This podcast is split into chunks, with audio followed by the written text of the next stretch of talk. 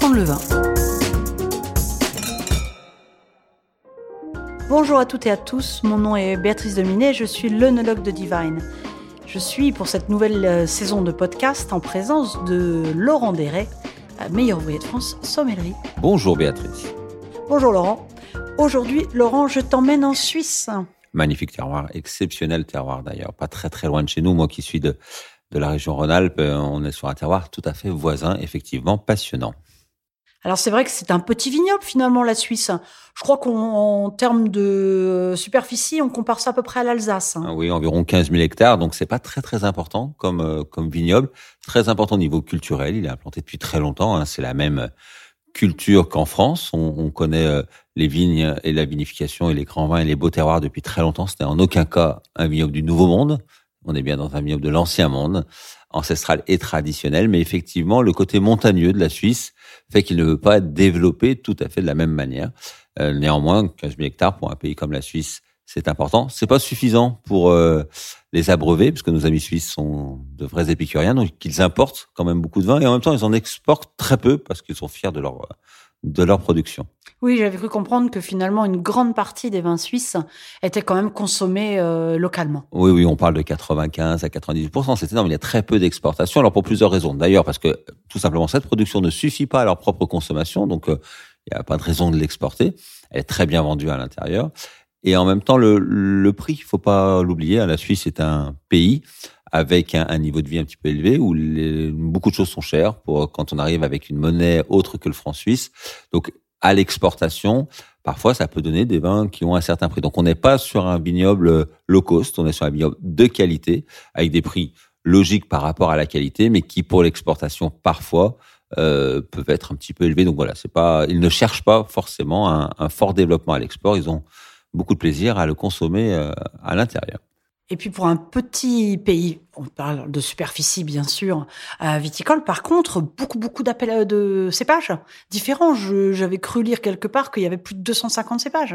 Alors oui, effectivement, beaucoup de cépages, des cépages autochtones, ce qu'on appelle les spécialités, des cépages un peu plus connus à l'international, qui sont qu'on va retrouver ailleurs dans le monde. C'est vrai que dans les cépages les plus connus, le grand cépage, c'est le Fendant, qu'on appelle chez nous le Chasselas, qu'on appelle parfois le Dorin également en Suisse.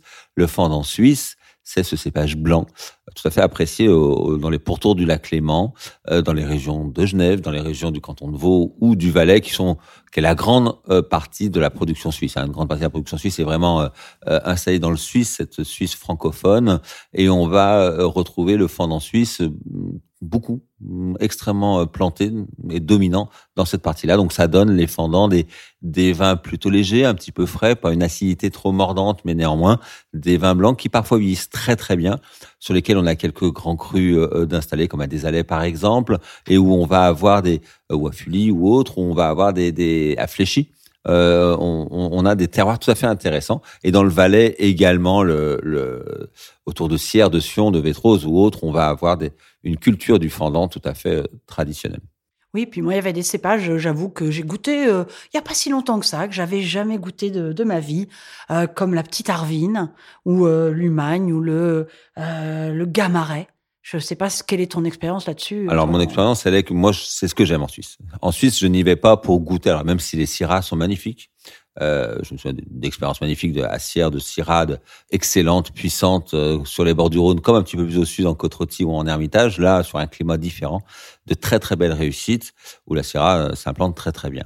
C'est intéressant de goûter pour parler déjà de ceux qu'on connaît, des merlots ou des pinots noirs, donc des merlots dans le Tessin, des pinots noirs dans les Grisons, par exemple. Mais il est vrai que l'intérêt de la Suisse, tu as bien raison, c'est ces cépages un peu plus autochtones, un peu alpins, un peu rustiques. Pour les rouges, moi je pense à l'Humagne noire, tu en parlais, je pense au Cornalin. Également des cépages avec une forme de rusticité qui peuvent rappeler les Mondeuses ou les Perçants que l'on a dans les Alpes de l'autre côté du lac, en Savoie. Donc des cépages qui ont de fortes matières colorantes pour cela. Après, le pinot noir est très installé. Pour les cépages rouges, on va faire des vins un peu plus souples autour du lac de Neuchâtel, entre autres, est très intéressant, un peu plus de légèreté. Les Œils de Perdrix, qui sont des vins rosés issus de pinot noir, par exemple. Après, dans les blancs, on parlait de la Petite Arvine, ça fait partie des cépages phares du Valais, où on va faire des vendanges tardives assez exceptionnelles, des grains tardifs exceptionnels. C'est une AOC qui nous offre des choses rares également. Donc, des régions, une vraie culture du vin où il faut aller chercher ces cépages un peu moins connus. L'Humagne, la Petite Arvine en font partie, effectivement. Bah écoute, je trouve ça extraordinaire parce que c'est vrai que c'est un pays voisin et qui a sa véritable identité. Et quand on a introduit à la carte chez Divine des nouvelles régions, de nouveaux pays, c'est vrai qu'on va pas toujours chercher justement un énième Chardonnay ou un énième Pinot Noir ou un énième Sauvignon Blanc.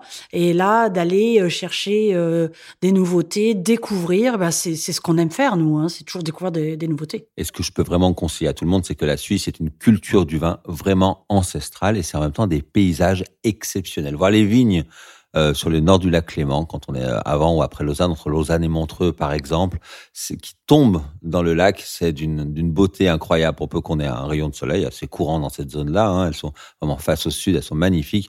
Et le Valais a une architecture du vignoble, je passe là vraiment une architecture comme il est dessiné, qui est complètement exceptionnelle. Donc c'est vraiment un vignoble traditionnel, passionnant pour la qualité de ses vins, passionnant pour l'originalité de ses cépages et passionnant pour ses paysages.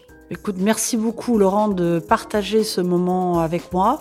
Je vous dis à très bientôt et à très bientôt. Salut Béatrice.